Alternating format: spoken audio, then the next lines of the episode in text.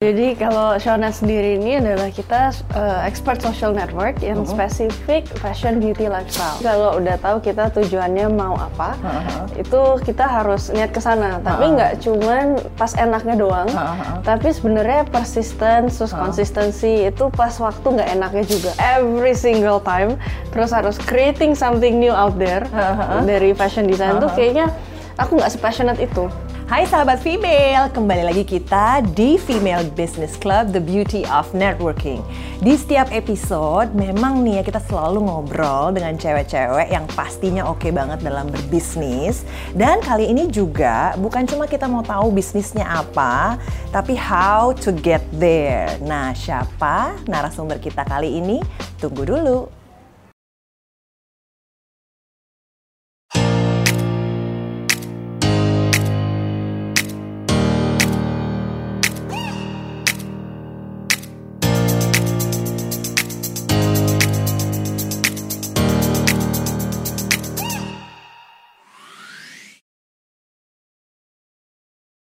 Nah, sekarang ini tamu kita kali ini adalah ya satu cewek yang mendirikan The Shonet. The Shonet ini adalah platform social network for fashion. Nah, kayaknya kalau saya jelasin kayaknya nggak asik deh. Langsung aja kita tanya sama Elizabeth Kurniawannya. Hai. Hai, halo. Sebelum kita lebih jauh nih nanya soal your life story, how to get there hmm. dan lain sebagainya. The Shonet ini apa nih? Bisa dijelasin sedikit ya? Sure. Uh. Jadi kalau Shona sendiri ini adalah kita uh, expert social network yang uh -huh. spesifik fashion beauty lifestyle. Oh, fashion beauty lifestyle. Fashion beauty okay. lifestyle. Cewek banget deh pokoknya ya, pendengar um, female. Cewek, yes, uh. cewek banget. Cuman uh. kita juga ada male audience. Ada male audience yeah. juga. Jadi fashion for women mostly, tapi juga buat iya. laki-laki yeah. juga mm -hmm. gitu. Ini kan waktu itu udah lama di Amerika. Iya. Bener ya? Berapa lama waktu itu di Amerika Elizabeth? Itu di Amerika hampir lima tahun. Hampir lima tahun. Iya. Dan di sana sekolah fashion juga, bekerja di bidang fashion juga. Yes, betul. Di mana aja tuh? aku jadi, jadi aku sudah udah tahu, tapi aku tanya aja biar pada okay. dengar nih sahabat female ya. Oke, okay. jadi dulu di LA pertama di, LA, di Los Angeles di Fashion Institute Design uh-huh. Merchandising. Yeah. Itu aku ambil double degree. Jadi uh, ambil double degree. Ya, uh. ambil fashion design uh-huh. sama business management. Oke. Okay. Terus setelah Terus, itu kerja di setelah itu aku langsung jadi sembari college itu sembari uh-huh. langsung udah kerja juga. Udah kerja juga. Mm. Jadi udahlah double degree Elizabeth kerja juga gitu ya. ya. Oh, ini mm. sempat tidur nggak tapi? Kayaknya oh, ya, sempat tidur gitu ya kalau dia. ya, oh, sempat tapi it was uh, pretty much ini sih lumayan. Aku ngebut di situ. Oh, Jadi aku ngebut uh, sekolahnya juga ngebut. Sekolahnya juga ngebut. Sekolahnya ngebut juga. Karena fashion itu kan benar-benar dinamis ya. Dunia mm. yang sangat dinamis bukan cuma masalah pas belajarnya aja tapi mm. juga industrinya kan sangat cepat gitu. Oh iya iya iya. Itu gimana tuh di sana tuh? Jadi aku sih sebenarnya uh, I supposed to finish my degree itu mm-hmm. empat tahun, cuman kita cut short jadi dua tahun uh-huh. di sana. Oh gitu. Terus ya jadi jadi empat tahun aja. jadi dua tahun. Mm-hmm. Wah ternyata yeah. dari empat tahun uh. jadi dua tahun aja. Ini jadi waktu itu apa yang what drives you untuk segitu uh, kan masih muda banget waktu itu umurnya berapa waktu itu Elizabeth? Aku umur 19 19, 19 ya. Tapi udah tahu mau mau jadi apa, terus hmm. uh, ngejar gimana? gimana Sebenarnya aku, aku punya 19 masih sih. Oh, masih party-party. Maaf ya. Iya, it's okay. Aku sebenarnya punya goal sih. Jadi uh. by the time aku 25, aku uh. udah harus achieve something. Wow. Ya, terus jadi 25 dari, udah achieve something. Ya, berarti uh. dari situ harus hitung mundur kan. Terus uh. kalau let's say I pursue my degree, uh terus kelar di umur 20 nyaris ke 21. Uh -uh. Terus dari situ udah mulai langsung ngejar kan kalau di sana tuh ambil fashion industry uh -uh. itu harus mulainya benar-benar dari internship, terus okay. dari benar-benar entry level iya, sampai yeah, yeah. going up itu nggak mungkin ada yang instan di sana. Uh, uh, uh, uh. Jadi nggak ya, mungkin tiba-tiba langsung tinggi posisinya gitu. Harus dari bawah dulu have to know the business ya. Ya okay. harus dari situ. Apalagi kalau di fashion industry itu nggak bisa langsung instan biasanya. Okay, Jadi okay memang kita ngejarnya dari bawah. Uh -huh. Terus uh, ya yeah, we have to climb the ladder basically. Uh -huh. Terus apalagi kita corporate bukan ladder, corporate ladder, non Americans, immigrants basically. Oh, iya, bener, bener, Jadi kita harus uh, extra extra effort mm -hmm. ya. Apalagi bisa menyelesaikan double degree harusnya empat tahun jadi dua tahun mm. itu aku masih amazed ya. Tapi memang kayak yeah. tadi menarik banget kata Elizabeth mm. bahwa uh, 25 udah harus mencapai sesuatu. Jadi lo uh, hitung mundur nih. Jadi Hitung kayak mundur. bikin semacam kayak ini nggak kayak ada panah-panah. Ini 25 aku. Ah, umur segini aku harus ini gitu ya. Bikin gitu. Um, well, Ini buat pendengar female sort. mungkin, eh, buat sahabat female mungkin yang eh, kan kita kan butuh target ya. Mungkin eh, bisa diceritain nggak how to make the targets gitu? Sebenarnya lebih ini sih, kalau aku selalu percaya there is a will, there's a way. Uh-huh. Jadi kalau udah tahu kita tujuannya mau apa, Uh-huh. itu kita harus niat ke sana. Tapi nggak cuman pas enaknya doang, Uh-huh. tapi sebenarnya persistence, terus konsistensi itu pas waktu nggak enaknya juga. Oh. Soalnya pasti kan buat nyampe sana perjuangannya banyak. Ha, ha. Terus uh, jalannya juga nggak mungkin smooth, semuanya. ya, Nah, tapi harus konsisten terus, terus Oke, harus oke. terus-terusan. Uh, pas lagi nggak enak itu justru nggak boleh give up. nggak boleh give up ya. Gitu. Makanya karena eh, Elizabeth sendiri udah visualisasi ya goalnya seperti apa, jadi dia lebih tahu ya mau ke mana. Iya. Oke kalau kita lihat gitu ya, eh, sekarang ini kan dunia fashion nih, eh, tadi kan bilangnya eh, Elizabeth ku- kuliahnya fashion design. Kenapa nggak jadi desainer aja? Kenapa memilih untuk membangun social eh, network platform? Wait, platform social network for fashion. Kenapa memilihnya itu?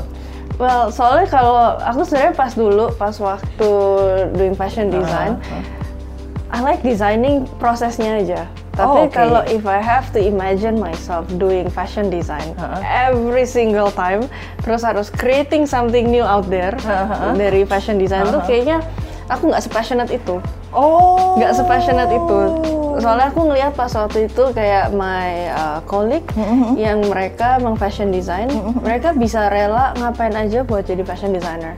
Oh ya? Iya. Ngapain aja nih kayak gimana nih? Kayak sampai bergadang, sampai malam-malam, terus sampai literally do whatever it takes. Oh oke oke nah, oke. kalau aku ngeliat, terus aku look back, aku realize kayaknya I don't think I have that much passion Uh-huh. buat bener-bener jadi kayak gitu. Jadi kayak gitu ya? Tapi malah aku passion yang begitu itu di bisnisnya. di bisnisnya. Iya. Nah ini waktu ngambil jurusan fashion design ini udah tahu bahwa you you wanna get into the business instead of being a Hmm. designer atau eh, ketahuannya setelah menjalani kuliahnya?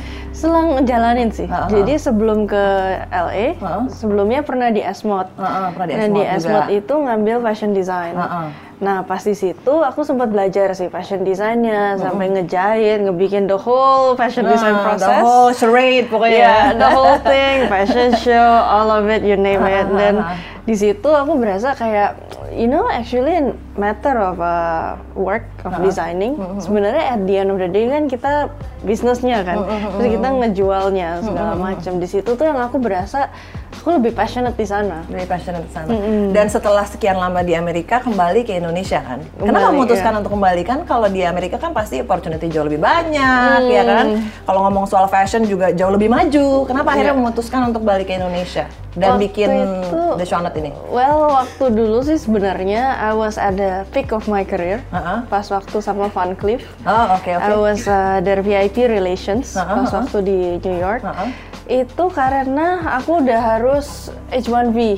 Oh. Jadi ada visa extension segala macam, Oh, tapi oke. company harus kontraknya lama banget. Oh, oh oke. Jadi- Berapa lama waktu itu? Harus enam tahun plus. Wah, Jadi itu nggak iya, pulang dong namanya. Itu Bisa lumayan. terus di sana ya. Terus Iya. ya, terus akhirnya at that time aku juga akhirnya decide oke di Amerika udah lima tahun plus akhirnya now udah deh ba- balik, balik Indo. balik Iya. ke Indo. Kan berarti eh, dari Amerika terus eh, ke Indonesia Hmm. itu dari dunia fashion ke dunia fashion lagi ya. Apa sih yang bikin Elizabeth awalnya kaget gitu? Kok beda banget ternyata? Sebenarnya ini sih pas waktu aku di sana aku jarang balik ke Indo. Oh, Oke. Nah, pas balik ke Indo itu kan end of 2014.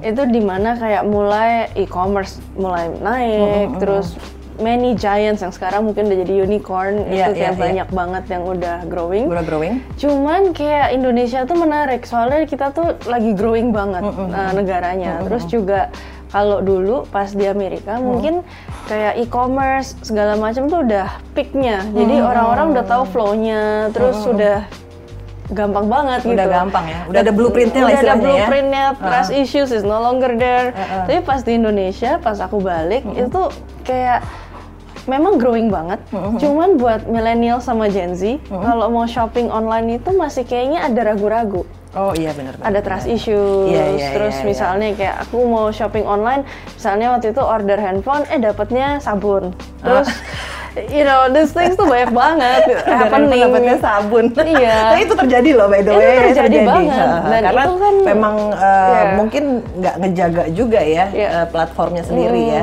bahwa hal-hal itu bisa terjadi. Itu terjadi banget dan mm. regardless of how the numbers are growing, mm. cuman ini tuh reality yang happening mm. sama millennials Gen Z. Mm. Beda dengan kayak misalnya pas kita ke other countries mm. yang di luar mungkin kayak oke okay, kita mau belanja apa langsung happening langsung dapat langsung mm -hmm. jadi langsung nggak mm -hmm. nggak ada orang tuh trust issue sudah nggak mm -hmm. ada mm -hmm. cuman karena kita lagi ngebangun itu mm -hmm. memang fasenya ngebangun mm -hmm. itu udah itu justru bound to ya? happen iya, iya, terus iya, jadi iya. ngeliatin itu tuh kayak oh there is so much room of improvement there is so much things yang kita bisa improve uh -huh. yang mungkin udah happening di luar uh -huh. dibawa ke Indonesia oh kayak gitu. jadi tantangannya sebenarnya menarik ya ya yeah. iya kan kalau yeah. ngerjain sesuatu yang kita udah tahu kan misalnya misalnya kayak di sana udah jelas-jelas semuanya nggak ada tantangannya yeah. lagi. Elizabeth nih kayaknya orang yang sangat hmm. suka tantangan ya. you like challenge banget. Jadi kayak dari yeah. muda udah ada nih kayak gue suka banget tantangan nih, yeah. gitu ya. Iya, yeah, I love, I love challenge. Soalnya yeah, kayak, kan? kayak it feels kan kalau di dulu pengalamanku semua corporate kan uh -huh. di sana. It feels like kalau aku nggak ada nggak ada aku misalnya uh -huh. ya company jalan-jalan oh, aja gitu. well oiled machine gitu well, ya oiled mesin machine, udah jalan gitu. mesin gitu ya? udah jalan uh -huh. cuman I just feel kalau di Indonesia something uh -huh. yang new uh -huh. apalagi kalau kita bisa ada solution -huh. buat better of uh, the country based yeah, on yeah. what we can contribute I think uh it's so much better so much better yeah. and so much fun ya yeah. iya yeah, yeah. ini kalau kita ngomong soal The Shonut sendiri ya berarti targetnya memang millennials millennials dan Gen Z, Gen Z. Yeah. berarti uh, tantangannya gimana nih? Kan kata dia bilang ya bahwa hmm. millennials di Indonesia jauh berbeda hmm. daripada yang di luar negeri. Hmm. Uh, kalau lebih detailnya gimana nih? Apa sih perilaku hmm. uh, behaviornya mereka dalam shopping sekarang oh, ini ya? Um, so much changes. Kayak millennials Gen Z itu hmm. kan tipe-tipe generasi yang bosenan. Iya betul. Jadi ever changing terus ha, gitu. Ha, ha, Jadi misalnya, for example, kalau orang dulu mau tahu tren, pasti ngeliatnya ke majalah, hmm. liatnya ke media. Hmm. Terus udah gitu, misalnya nih kayak, oke okay, kita mau shopping, hmm. pasti ngeliatnya apa sih yang lagi trending, apa sih yang lagi oke, okay, itu hmm. pasti ke media semua. Iya yeah, iya. Yeah. Nah tapi with the rise of influencers, hmm. industry experts, hmm. itu lama-lama shifting. Hmm. Terus udah gitu anak muda sekarang kayak millennial Gen Z they even uh, leave their full time job to become influencers. Iya yeah, benar. Iya. Yeah, yeah, become, yeah. Um, lebih berani ya bisa dibilang yes. ya. Nah kalau kayak gitu kan sebenarnya kayak terjun payung kan kalau yeah. kita ngeliat dari traditionally ya. Yeah, yeah. Tapi itu happens. Uh -huh. Nah with these things happening berarti memang voice-nya individuals itself terus udah gitu voice-nya influencers, hmm. voice-nya individuals, industry experts itu lebih matter sekarang. Hmm, hmm itu yang dilihat jadi determinant factor hmm. buat driving behavior buat hmm. millennials Gen Z. Oh. Ya. Nah kalau kita hubungin sama The Shawnet sendiri, hmm. uh, waktu itu waktu membangun ini tahun 2017 ya, yeah. 2017 yeah. dengan target millennials dan Gen Z gitu. Hmm. Apa yang waktu itu diutamakan di The Shawnet hmm. sendiri to reach the target? Sebenarnya lebih kayak branding dulu sih. Uh -huh. Jadi brandnya positioningnya Shonet tuh mau di mana. Iya. Terus yeah. kita tahu marketnya itu kita mau targetnya siapa. Hmm. Karena walaupun memang millennial Gen Z itu ada lumayan kan kalau Indonesia tuh 250 juta yeah. Iya. uh, orang kan. Orang. Tapi hmm. millennials tuh kan sebenarnya represent 50% dari situ, yeah. which is around 125 million. Yeah. Nah, Masuk aku, oh bohong ya, nggak mungkin ya. Bisa jadi. aku Gen Z enggak ya? Nyamar. iya. Itu dari 125 uh. juta orang, cuman kan nggak semuanya itu sebenarnya target marketnya kan. Yeah, jadi betul. instead of we're trying to grab everybody to be target market, mm -hmm. tapi kita spesifik. Mm -hmm. Nah, makanya kalau spesifiknya Shonet yang memang generation Z, millennials, market segmentsnya ABC plus market, mm -hmm. itu sebenarnya sekitar 42,5 juta. Oh, oke. Okay. Nah, jadi kita focusing di situ. Terus mm. kita fokus mereka tuh sukanya apa, behaviornya apa. Mm. Terus apa sih yang relevan buat mereka? Yang mm. mungkin less relevant with other market, but it's okay. It's okay. Tapi ya? itu yang penting kita jawab yang mereka relevan. Relevan. Ya. Dan waktu membangun platform itu untuk tahu uh, behavior atau hmm. uh, uh, cirinya mereka hmm. gitu, itu dapat uh, how do you gather the data? Itu sebenarnya dari insights, uh -huh. uh, research, research, itu udah pasti juga. Uh -huh. Dan sebelumnya Shonet, I also help to build a media company. Oh, Pobela ya? Iya, sebelumnya Ini nggak apa disebut ya. It's okay. Pobela. Pasti pada tahu yeah. dong. Mm, Pobela. Uh -huh. Di situ terus terang itu pertamanya banget dari korporat aku terjun ke startup. Oh, oke. Okay. Pas join with IDN Media, pas uh -huh. waktu itu masih IDN Times. Uh -huh. Terus mau bikin kayak female portal Pobela. Uh -huh. Nah, di situ mulai kayak reading behavior. Tapi oh, okay. my approach karena my background is a buyer dulunya. Uh -huh. Jadi kayak supply demand. Oh, oke, okay. supply demand ngerti marketnya tuh sukanya apa, market mm -hmm. itu demennya gimana, mm -hmm. we supply with content yang relevan. Okay. Yang relevan. Ya, jadi uh. with that kind of same approach itu mm -hmm. kita approachnya ke Shonet juga Dari awalnya. Juga. Ya. Ah, itu awalnya. Awalnya. Tapi apa akhirnya yang membuat Shonet jadi begitu berbeda sama Popbella? Hmm. Sebenarnya gini sih, kalau Popbella itu kan memang media company. Yeah. Kalau Shonet where we are going itu kita social commerce. Oh iya, yeah, social commerce. Nah, hmm. tapi gimana cara social commerce itu berarti kita emang social networknya dulu nih mm -hmm. sekarang. Mm -hmm. Nah, dari social network ini, uh, we believe that people matters mm -hmm. and we believe that connecting to people, mm -hmm. yang apalagi dari industri experts, terus mm -hmm. fashion, beauty, lifestyle, influencers, nggak cuma influencers doang ya, mm -hmm. tapi ada makeup artist, stylist, itu matters. Mm -hmm. Terus apalagi emang user-user yang passionate di fashion, mm -hmm. beauty, mm -hmm. and I think the best way to connect people is through social network. Social network. So you try to gather them. Yes through your platform Correct. gitu. Di yeah. The Shona sendiri kita berarti bisa mendapatkan semua itu. Mm. You try to cater your yes. target gitu yes. ya. Yeah. Tapi yang namanya kan tadi udah dibilang bahwa hmm. dari korporat, terus Elizabeth ke startup gitu ya, terus akhirnya bikin uh, The Shonet gitu ya. Uh, tantangannya gimana sih gitu loh kan beda ya kalau kita ketika ketika kita bekerja di startup kita tetap kerja sama orang yeah, kan yeah. to build something yourself apalagi buat perempuan ya mm. itu tantangannya apa sih kalau buat Elizabeth Uh, well, I think for girl us, boss gitu loh. Jadi girl boss gitu loh. the challenge is always uh, there. Uh, uh, think progression juga. Uh, uh, uh. Tapi I'm beyond proud to uh. say that female can make a difference. Oh ya? Yeah? Karena uh. kalau kita setuju, setuju, setuju. Yes, female can make a difference. Female radio juga. Sekalian branding. Soalnya kan sendiri.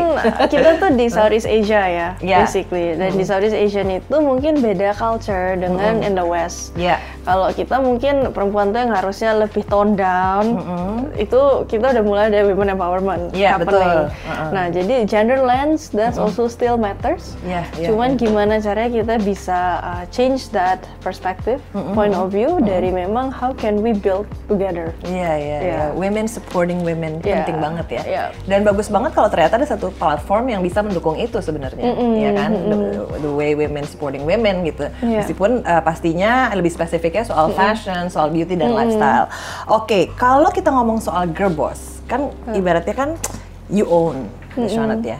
Kultur apa sih yang diterapkan di kan uh, pasti tantangannya kalau kita membuat sebuah perusahaan, not that I know karena belum pernah pernah perusahaan, cuman hmm. kayak kultur tuh penting banget ya. Oh, iya. uh, penantangnya itu adalah we try to build the culture in the company gitu. Mm -hmm. Kultur apa sih yang diterapin Elizabeth di The Shonet? Apa sih yang harus berbeda yeah. nih sama perusahaan-perusahaan yang dulu gue kerja? Lebih the reason sih.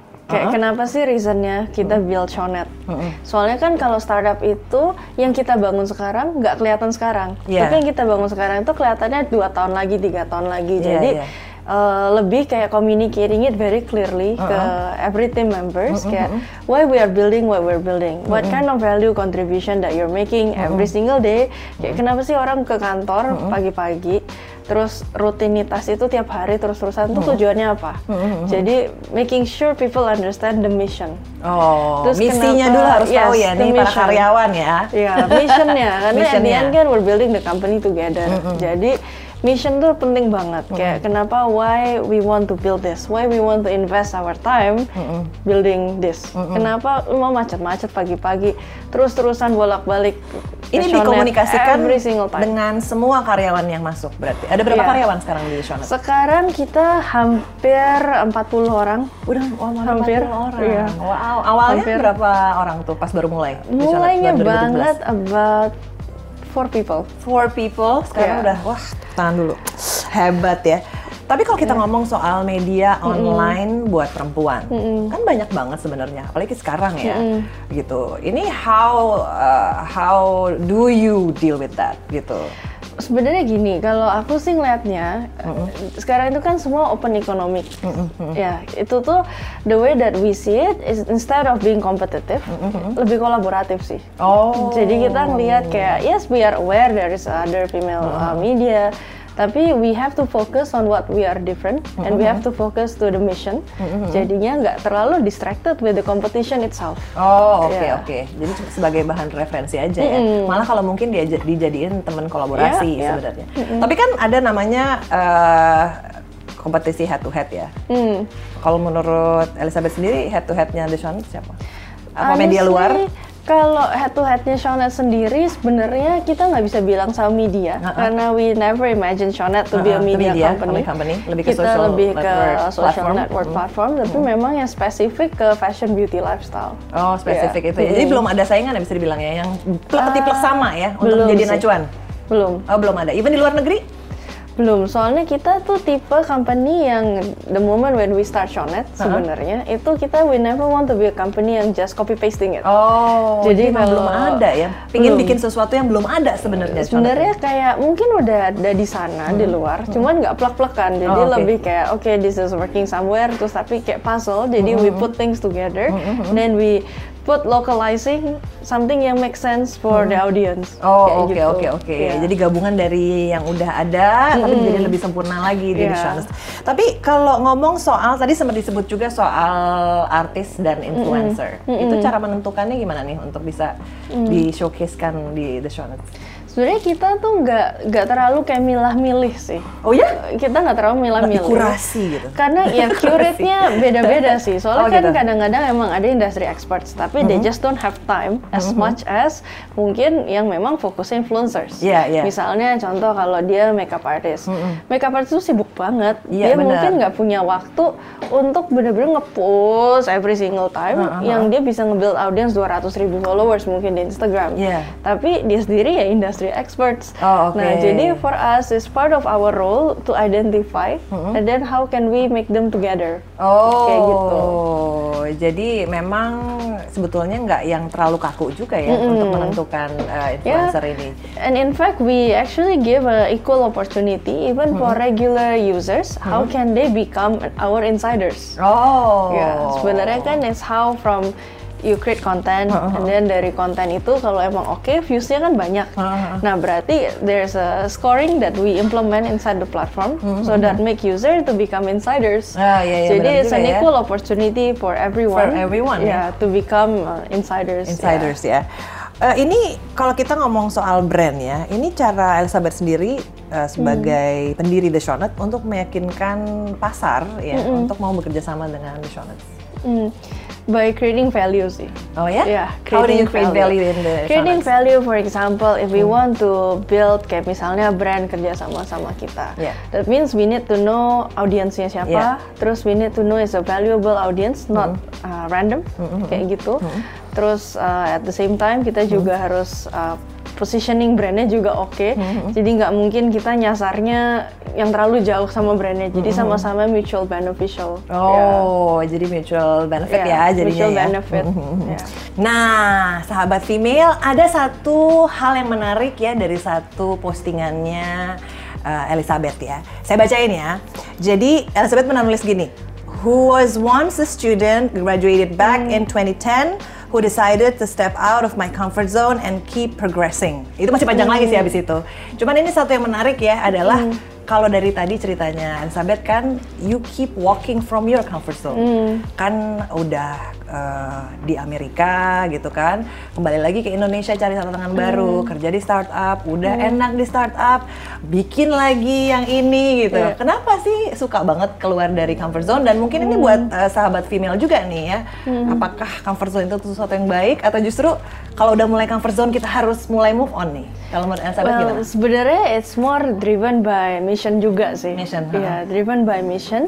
In a way kalau kalau from my point of view memang kita itu kan dulunya what can we get then what can we contribute back mm -hmm. kayak mm -hmm. gitu. Nah, part of it uh, what I'm seeing mm -hmm. di Indonesia sendiri in the country mm -hmm. itu gimana kita bisa uh, naikin standar ekonomik juga mm -hmm. buat kayak millennials, Gen Z, terus yang fashion, beauty, lifestyle, tapi yang accordingly to what they're really good at. Oh oke oke oke. Yeah, which is why that's where the progression coming. Terus Oh, oke, makanya oke. kenapa we want to connect people, connect the industry juga dari yang fashion, beauty, karena kan tuh sebenarnya fashion sama beauty juga saling melengkapi, melengkapi kan? sebenarnya. Iya, Nah, jadi mungkin kalau can we- misalnya fashion nggak berhubungan Iya. dengan beauty kan, Hmm. susah nanti. Iya. Beauty juga begitu kan. Iya. Nah kalau kita ngomong soal The Shone sendiri, apa sih yang mau di achieve? Uh, let's say in the next five years. Next five years, um, kita pingin Shonet itu dikenal Uh-huh. in Southeast Asia, di mana kayak every millennials and Gen Z, whenever they come across fashion, beauty, they will remember Shonet. Oh oke. Yeah. Langsung jadi top of mind gitu Top ya? of mind, Ah, iya. Mungkin itu lima tahun ke depan. Hmm, yes. Top of mind. Top of and mind. even hopefully faster. Yeah. Faster ya, siapa Yeah. tahu bisa dua tahun karena kuliahnya jam 4 tahun jadi dua tahun. siapa tahu dalam set- setahun ke depan kita kan nggak pernah tahu ya. Hmm. Oke, tadi udah bahas soal kerjaan-kerjaan kerjaan. Aku mau bahas soal stress release ya. Hmm. Eh, tadi udah nanya juga, Elizabeth tuh pernah tidur atau enggak? Katanya tidur. Dua jam ya Sari ya. Enggak, Hmm. lebih, Ya, lebih. lebih ya. Stress release Elizabeth apa sih? Kan ngerjain perusahaan sendiri tuh nggak gampang ya, apalagi Hmm. 40 karyawan sekarang di Shonet ya. Terus harus dealing with a lot of stuff. Stress release-nya katanya nonton Netflix. Yes, I love Netflix. I, I do love Apa Netflix. sih yang lagi diikutin sekarang? Tapi aku lebih ini sih, I, I love Netflix. I love uh, watching some sort kayak nggak gitu stress relief juga sih. Soalnya Ah. my kind of watching is a bit. what, what did you, do you watch? I watch Billions. Oh, Billions! Billions. I love uh, Billions. Investment banking gitu. Uh, I love those types. uh, uh, uh. Terus um, I like Homeland, Designated Survivor, most most itu kayaknya aktornya sama tuh, Yeah. Homeland sama Billy. Mirip, yeah, Siapa namanya? Weird, but Ah, it's the aktornya the, the one with the red head. Oh iya, iya. Iya kan? Iya. He's a very good actor. Jadi uh, stress release-nya Elizabeth nonton, tapi yang ditonton juga yang berhubungan sama bisnis sebenarnya ya. Iya. Ya, Billions about Iya. business, Homeland Hmm. mungkin tentang politik ya. Yeah, Uh, uh. I love I love those politics and business put together. yeah. Kayaknya demen banget ya bikin mikir ya, makanya nggak nggak pernah berhenti untuk bikin inovasi kayaknya Elizabeth ya. Oke, ini untuk uh, pedeng- uh, sahabat female nih yang mau menjalankan bisnis, ada nggak tips and tricks atau advice ya? Tadi kan udah cerita uh, Elizabeth terus memberikan tantangan baru buat diri sendiri gitu kan? Ada nggak advice-nya buat sahabat female yang mau memulai sebuah bisnis apa pun bentuknya? I think my piece of advice is more pursuing your dreams, and then if you know what you want, just keep doing what you're doing. Tapi harus consistent and persistence. It means just don't give up, because the challenge will be there. Journey is long, and it's not meant to be easy, and it will never be easy for good stuff to happen. Tapi just keep going. Yeah. Nah, sahabat female, itu tadi obrolan kita dengan Elizabeth Kurniawan, owner dan founder dari The Shonet ya.